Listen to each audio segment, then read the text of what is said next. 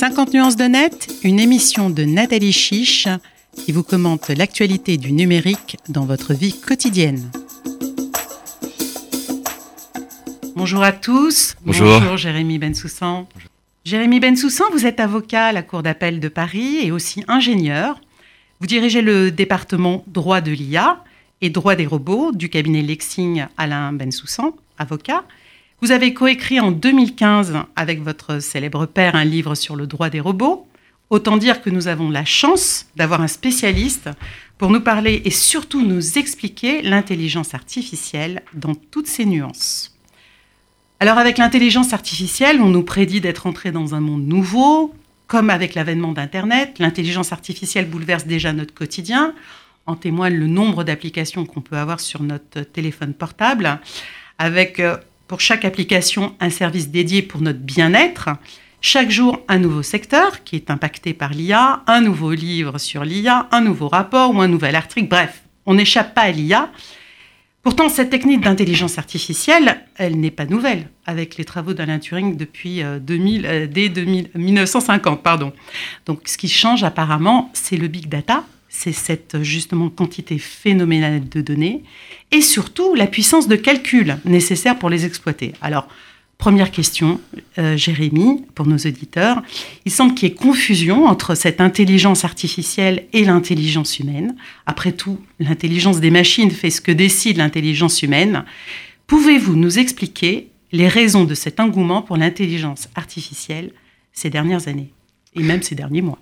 Oui, engouement, engouement pour l'intelligence artificielle qui est, qui est assez phénoménal. Ça devient véritablement un, sujet de, société dont le grand public se saisit véritablement euh, euh, dans la sphère politique, dans la sphère économique et puis aussi à, titre privé. Pour essayer de voir euh, comment on peut manipuler, articuler intelligence artificielle et intelligence humaine, c'est intéressant de les, mettre en parallèle. Et en fait, en, en prenant l'intelligence humaine, on peut dire qu'on en a tous une vision un petit peu instinctive. On sait euh, dire de quelqu'un, par exemple, qu'il a fait preuve d'intelligence.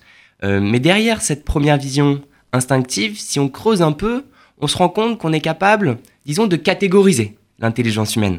Euh, et puis, quand on la catégorise, on peut par exemple dire qu'il y a une certaine capacité à être intelligent dans les mathématiques et dans la logique, avec son corps, de manière corporelle, une intelligence aussi avec les langues, une intelligence sociale, et, derrière ces formes d'intelligence, euh, on va dire que normalement, c'est aussi des qualités.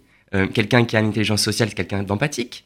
Euh, quelqu'un qui a une intelligence corporelle, c'est quelqu'un d'adroit. quelqu'un qui a beaucoup de logique, on peut dire qu'il est fort en mathématiques. Spatial, il a du sens de l'orientation.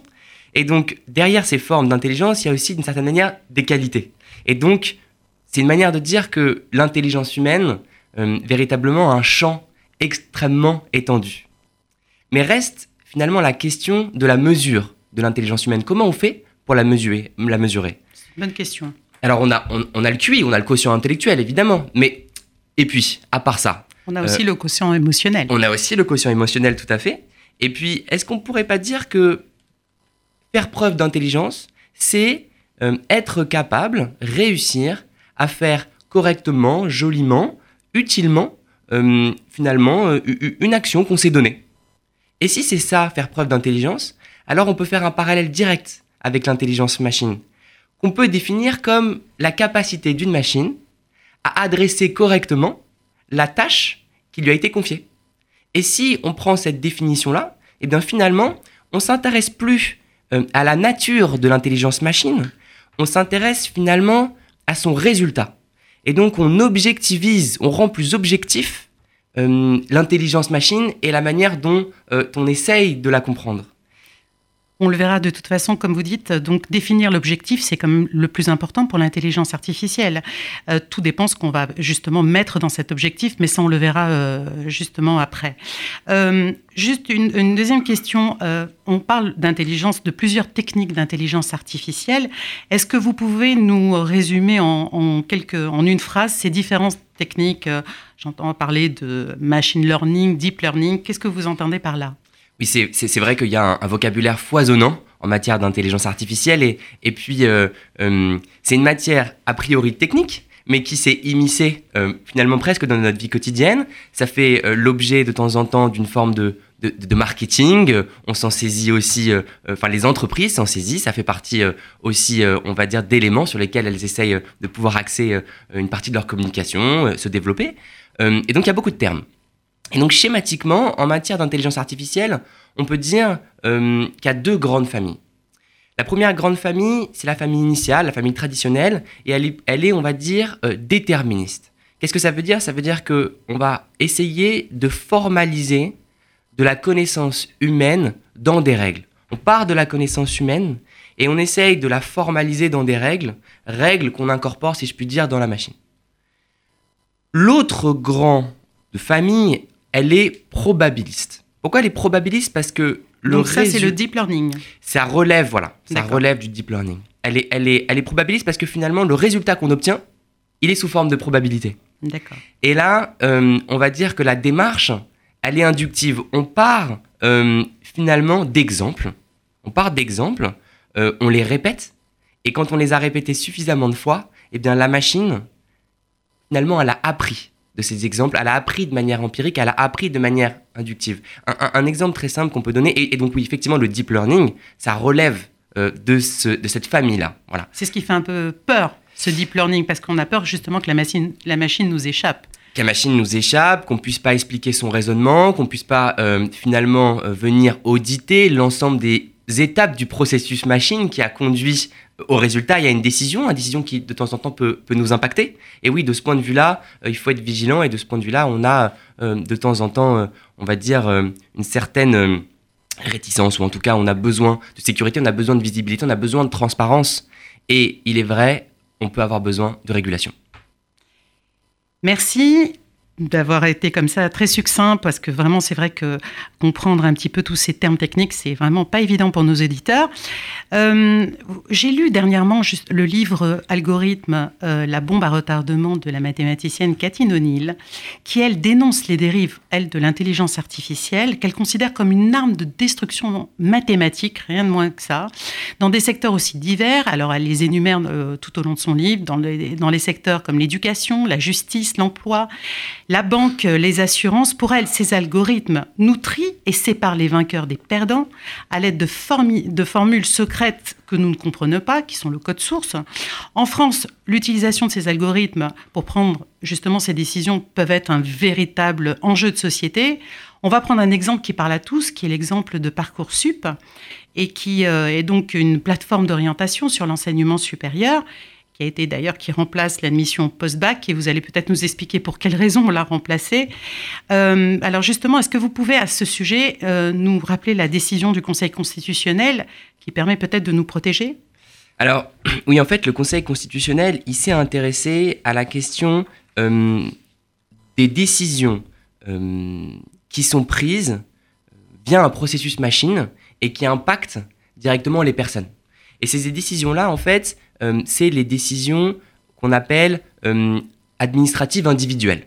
Le Conseil constitutionnel qui sont automatisées, je crois. Hein. voilà, ces décisions-là, elles sont automatisées. Une décision administrative individuelle, ça peut correspondre, par exemple, euh, à une titularisation, au fait d'avoir une délivrance d'un permis ou d'une licence d'exploitation, ce genre de choses.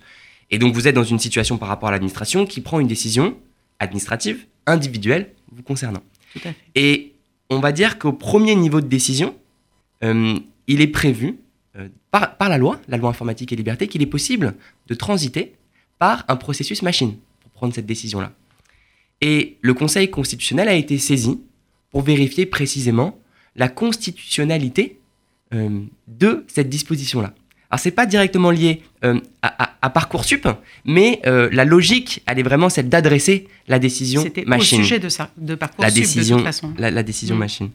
Euh, et donc finalement, la loi, qu'est-ce qu'elle nous dit en résumé euh, On peut prendre euh, ce genre de décision, mais il faut pour cela qu'on ne prenne pas en compte de données sensibles.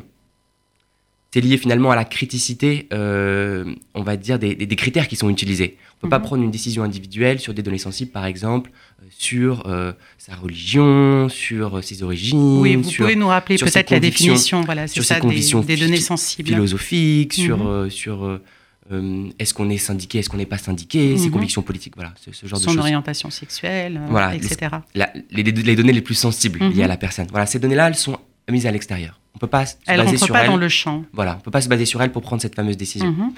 Euh, on doit aussi être en situation de pouvoir exercer un recours Mhm. contre la décision prise à l'issue d'un processus machine. Et puis, dernière chose, il faut être en capacité de pouvoir comprendre cette décision, en tout cas d'avoir un certain nombre d'éléments d'information liés aux étapes du processus machine qui a été mis en place. Et le Conseil constitutionnel, dans cette décision de 2000 2018, est venu nous dire que euh, si jamais l'algorithme utilisé est auto-apprenant, et que finalement, parce qu'il est auto-apprenant, euh, on n'est pas capable euh, de venir vraiment comprendre la manière dont il fonctionne, eh bien ce genre d'algorithme-là euh, ne peut pas être utilisé. De même que si l'algorithme lui-même ne peut pas être communiqué, ou son fonctionnement ne peut pas être communiqué euh, à l'individu, parce que par exemple l'algorithme est protégé par la loi, et que donc on, ne le communique pas, En l'occurrence, celui de Parcoursup, euh, il a été publié quand Parcoursup a été lancé, son code source a été public. Mais bon, à vrai dire, moi, même, ça ne me dit rien. C'est-à-dire que même si c'est public, le code source, c'est pas pour ça que je vais en savoir plus. C'est- vrai Donc, ce que fait... vous dites est important concernant justement la décision, la motivation de la décision est importante. Exactement, c'est finalement un, un- un droit quelque part à la, à la compréhension, à l'intelligibilité. Tout à fait. Et ça, on le retrouve de toute façon dans le nouveau règlement européen de la protection des données, dans son article Parfaitement. 22, je crois. Parfaitement, Voilà. parfaitement, dans son article 22. Très Euh, un, un- une forme de, de- de droit euh, à la compréhension euh, lié à à, la ce genre. transparence et à la compréhension. Exactement, tout à fait. Très bien.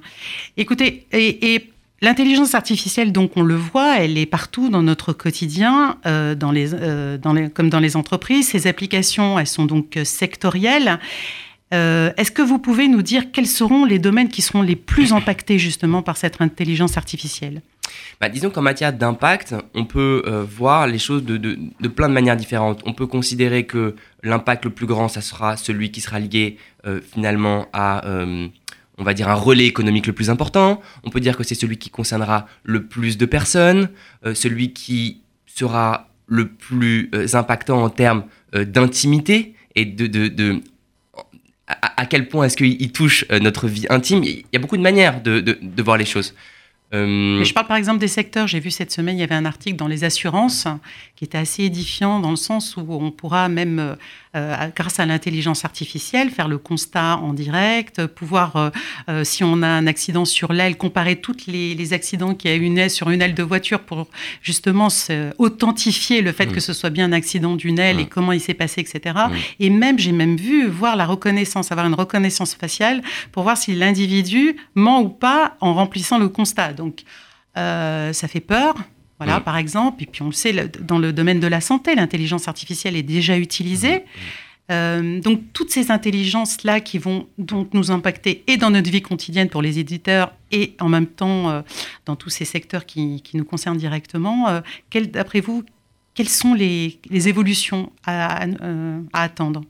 Alors, là, le, le- le scénario que vous nous décrivez, effectivement, ça consiste à saisir euh, différentes manifestations de l'intelligence artificielle, différents applicatifs de l'IA, et euh, effectivement, dans, dans les, les- les lier à euh, une fonction. Et là, par exemple, euh, par rapport à ce que vous disiez, eh bien, on peut être capable, dans une certaine mesure, de faire de la reconnaissance d'état émotionnel. C'est ça Et par exemple, quand on appelle un call center, eh bien, il y a des, des- des- des- solutions logicielles qui sont disponibles et qui visent finalement à permettre à celui qui réceptionne euh, l'appel téléphonique et qui travaille dans le call center d'avoir une première idée de l'état émotionnel euh, de celui qui appelle, du Donc, client par exemple mécontent d'une certaine manière, est-ce que finalement on vient pour se plaindre? Et si on vient pour se plaindre et que la discussion se passe pas très bien, eh bien, euh, si le premier niveau de conversation était géré par un agent conversationnel, par exemple, Un Eh bien, chatbot, ce qu'on appelle un chatbot ou un voice bot, Mhm. eh bien, on peut avoir un système d'escalade où en fait le call est transféré pour le coup à un humain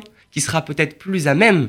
D'adresser et de gérer la situation délicate parce que effectivement la personne qui appelle peut être euh, peut appeler pour se plaindre. Euh, Alors revenons au secteur. Quels sont les secteurs qui vont être vraiment tous impactés quelque part. Euh, Par exemple, donc, alors on va les prendre un par un. Bah, la santé, d'après vous, euh, Sa santé, c'est sûr que c'est majeur. c'est sûr que la, santé, c'est sûr que c'est majeur parce que on va vouloir essayer finalement de mieux diagnostiquer, de mieux suivre.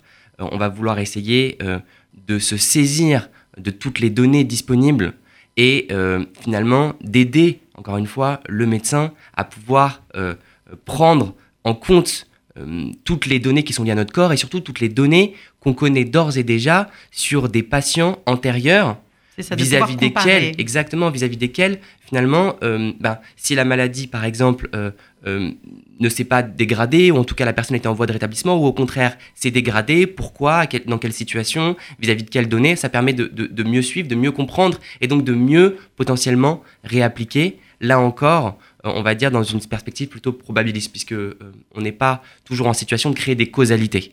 De temps en temps, on crée aussi plutôt des, corrélations. Et euh, on va dire l'output machine, il se présente sous la forme d'une probabilité. Mais la, médecine, bien sûr, les transports, bien sûr, la, justice. On, l'a dit, on l'a dit en même temps, la justice. Qu'est-ce que ça veut dire l'intelligence artificielle en matière de justice? Ben, Ça veut dire, pour l'instant, en France, un certain nombre de choses on a des projets qui consistent finalement à aider les avocats à mieux faire leur métier. Qu'est-ce que mhm. ça veut dire? Ça veut dire euh, mieux connaître, par exemple, euh, l'état euh, des jurisprudences qui sont rendues dans le pays. Comme le site, par exemple, doctrine.fr, je crois. Par exemple, ce site-là, par exemple, Predictis, par exemple, Kesslo Analytics, il y, a un certain nombre de, de, de, legal tech, à savoir que le cabinet incarne également euh, une Legal Tech. On a une Legal Tech ah euh, interne. Donc, on a, on a des projets euh, qui, qui, relèvent aussi de ce, de ce processus-là. Et donc, mieux connaître l'état de la jurisprudence, mieux connaître finalement sa justice. Permettre aux justiciables aussi d'avoir une vision plus concrète de sa justice. Voilà. et peut-être même savoir la juridiction la plus favorable, peut-être pour, pour une matière précise? Alors, c'est pas. c'est pas. Puisqu'on a les décisions des des tribunaux, donc on peut peut-être savoir où ça serait plus favorable d'aller? Alors c'est pas l'arbitrage qui euh, en ce moment est en cours de, en cours de, discussion au Parlement. Euh, dans le cadre euh, du projet de réforme de programmation pour la justice 2018-2022. Mhm. c'est pas l'arbitrage qui est, qui est en ce moment en cours de discussion. Pour l'instant. ça consisterait plutôt à, à ne pas occulter le nom des magistrats, mais en revanche à interdire très fermement, sous peine d'infraction pénale, la tentative de profiler le juge pour essayer de prévoir à l'avance le type de décision ou quelle décision il serait susceptible de rendre. Donc c'est plutôt sur cet arbitrage qu'on est en train d'aller actuellement. Eh bien, ça laisse présager euh, pas mal de, d'évolutions dans notre vie quotidienne. Euh, le chercheur Luc Julia créateur de l'assistant vocal Siri d'Apple, parle plutôt d'intelligence augmentée au lieu d'intelligence artificielle. Il trouve que ce, terme n'est pas approprié. Dans son livre, L'intelligence artificielle n'existe pas. On oublie souvent qu'un concepteur se cache derrière chaque algorithme, souvent un homme, et pas une femme, justement, on le verra. D'ailleurs, avec un résultat de prise de décision qui peut être positif ou négatif, hein, ce qu'on appelle les faux positifs ou négatifs, si vous voulez nous en parler, vous nous en parlerez, et qui peut bouleverser nos vies. On l'a vu, l'intelligence artificielle peut produire des mauvais usages ou des, mauvais des mauvaises interprétations. On l'a vu avec le logiciel de conversation Tay de Microsoft qui était euh, euh, déconnecté de Twitter pour cause d'horreurs sexistes et racistes, ou alors le logiciel Amazon qui est devenu euh, tout simplement, qui écartait systématiquement de son système de recrutement les femmes. Donc, est-ce que d'après vous, il faut encore parler d'intelligence pour les machines ou ne serait-ce pas uniquement de l'intelligence augmentée? Alors c'est une question effectivement euh, assez, assez délicate, assez particulière. Et il faut finalement un petit peu s'entendre, encore une fois, sur ce qu'on met derrière euh, le vocable euh, d'intelligence. encore une fois, disons que le, le, terme intelligence, il, nous, il, nous, il peut d'une certaine manière nous, nous, déranger parce que on n'est pas forcément, encore une fois, à l'aise, on a une certaine réticence potentiellement à dire, encore une fois, d'un processus machine, d'une machine, d'un robot qu'il peut faire preuve d'intelligence. Et c'est peut-être aussi pour ça qu'on est gêné. Et puis, euh, le, terme, intelligence, est-ce qu'il est véritablement euh, euh, parfaitement adapté? C'est pas, c'est pas, c'est pas certain. on peut dire que il y, a, quand même un, point assez important dans notre relation finalement à l'intelligence des machines ou à leur possible intelligence des machines. C'est ce qu'on appelle l'effet IA. Pourquoi c'est important? Parce que euh, quelque part, ça manifeste, ça concrétise notre difficulté à dire d'une machine qu'elle est intelligente. à chaque fois, ah, c'est intéressant ce que vous dites. Pour quelle raison? À chaque fois, finalement, qu'on va qu'une machine va réussir à bien adresser une tâche, à l'adresser correctement, eh bien, on a tendance à considérer que ça sort du champ de l'intelligence artificielle. Finalement, l'intelligence artificielle ne vient adresser que les problématiques dont on a encore du mal à date à résoudre correctement. Euh, une fois que euh, on a battu le meilleur joueur d'échecs humain, considéré assez vite que c'était plus de l'intelligence artificielle. Euh, il y a un espèce de décalage. Les frontières de l'intelligence artificielle se décalent à mesure que les progrès s'améliorent. Et donc finalement, ce qui était de l'IA hier ne l'est plus aujourd'hui. Et l'IA de demain, ce ne sera pas la même que l'IA d'aujourd'hui. L'IA de demain, par rapport à ce qui est aujourd'hui, on dira c'était pas de l'IA. Et on continuera à dire c'est pas de l'IA, c'est pas assez sophistiqué. Et donc il y a un décalage. Et jusqu'où on va aller? Eh bien peut-être la limite finale, ce sera, euh, en tout cas aujourd'hui, c'est la création de rupture. La création parfaitement inédite, parfaitement singulière. Mhm. dont l'intelligence artificielle, si on peut encore une fois l'appeler intelligence, n'est pas capable. Alors, il nous reste une dernière question puisque le temps presse. Euh, le, justement, Cédric euh, Villani euh, avait donc publié un rapport sur l'intelligence artificielle pour donner un sens à l'intelligence artificielle qui a été publié en 2018. Et justement, il s'intéressait à la problématique de, ces boîtes noires parce qu'en fait, on ne sait jamais ce qu'il y a justement dans une intelligence artificielle et on en comprend mal le fonctionnement. La CNIL elle-même voudrait qu'on mette l'intelligence artificielle à la main humaine et à son, au service justement de l'homme et non pas l'inverse, pour plus de transparence et de responsabilité.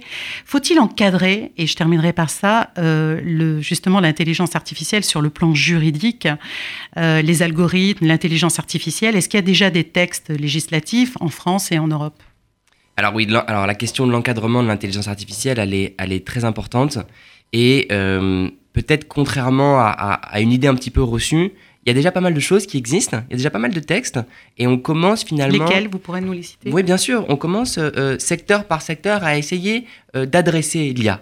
Et comment on fait pour adresser l'IA ben, Finalement, on n'est pas tant sur des considérations qui sont forcément liées à la technique. Ce qui nous intéresse, c'est de dire qu'il y a un traitement algorithmique, et que ce traitement algorithmique, il produit des résultats, et ces résultats-là, ils peuvent, on va dire, s'insérer euh, dans notre vie quotidienne vis-à-vis d'un certain nombre de, de, de, populations et, et, produire des effets. Et ces effets-là, on essaye de les réglementer. On essaie de les gérer. effets juridiques. Hein voilà, on, bah, les, les, effets sur les personnes et par le droit, on essaye de, de, voir comment on peut encadrer ça. Par exemple, sur les plateformes, prenez l'article L111-7 du Code de la consommation. Euh, donc, type de plateforme, il y a une mise en relation, par exemple, d'individus ou un échange de biens ou marketplace, ce genre de choses. Et on doit nous dire que euh, ces classements-là, par exemple, ces mises en relation, euh, elles transitent par des traitements algorithmiques.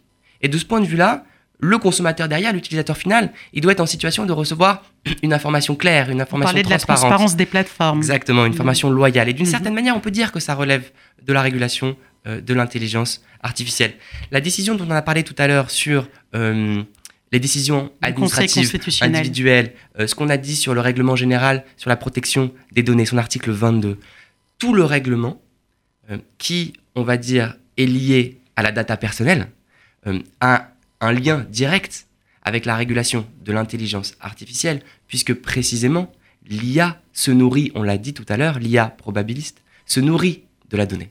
La CNIL, dans, dans, le rapport que vous avez cité, elle disait la chose suivante, elle disait, les algorithmes, lorsqu'ils n'ont pas de données, ils sont aveugles et les données parce qu'elles n'ont pas d'algorithme. Pas de données personnelles. Données... Elles sont muettes. De données, n'importe lesquelles. et si c'est des données personnelles, eh bien là, euh, le règlement général, il reprend tout son poids, et notamment son article 22 mhm. sur les décisions euh, qui sont prises sur un fondement exclusif algorithmique et qui produisent des effets de droit. C'est par principe euh, interdit. ça aussi, c'est un autre exemple de, de, régulation. On aura une régulation en matière de, de voitures autonomes, on a une régulation en matière de trading algorithmique. Euh, y a, on peut même avoir une régulation éthique. Mais... Exactement. Et alors ça, on y vient là. Tout à fait, tout à fait. Euh, et sociétale, quelle société on veut? On l'a vu avec euh, les voitures autonomes. justement, quels sont les critères qu'on va mettre dans ces, dans ces algorithmes pour savoir si on doit justement supprimer une personne âgée ou alors une personne jeune. Donc, le on fameux a dilemme. les fameux critères. Voilà. Donc, c'est pour ça qu'on a aussi besoin d'injecter des, des, des, critères éthiques, sociétaux. Quelle société euh, on dans laquelle on espère vivre, tout simplement. Donc, euh, donc il n'y a pas pour l'instant à s'inquiéter, d'après vous. On, il y a une évolution qui, est, euh, qui va vers une régulation juridique, éthique et sociétale. Ça dépend véritablement ce qu'on ce qu'on fait de l'IA. Qu'on fait de l'IA, ce qu'on en fait, pourquoi est-ce qu'on développe des projets d'IA Si on fait de la reconnaissance faciale, dans quel cadre et, et, et, on aura toujours la possibilité, effectivement, de vouloir penser, préconfigurer une règle de droit future à l'aide de principes éthiques et le foisonnement des principes éthiques actuels, euh, ça ouvre la porte vers une régulation euh, plus lourde, plus, plus directe. Je vous remercie, Jérémy Bensoussan.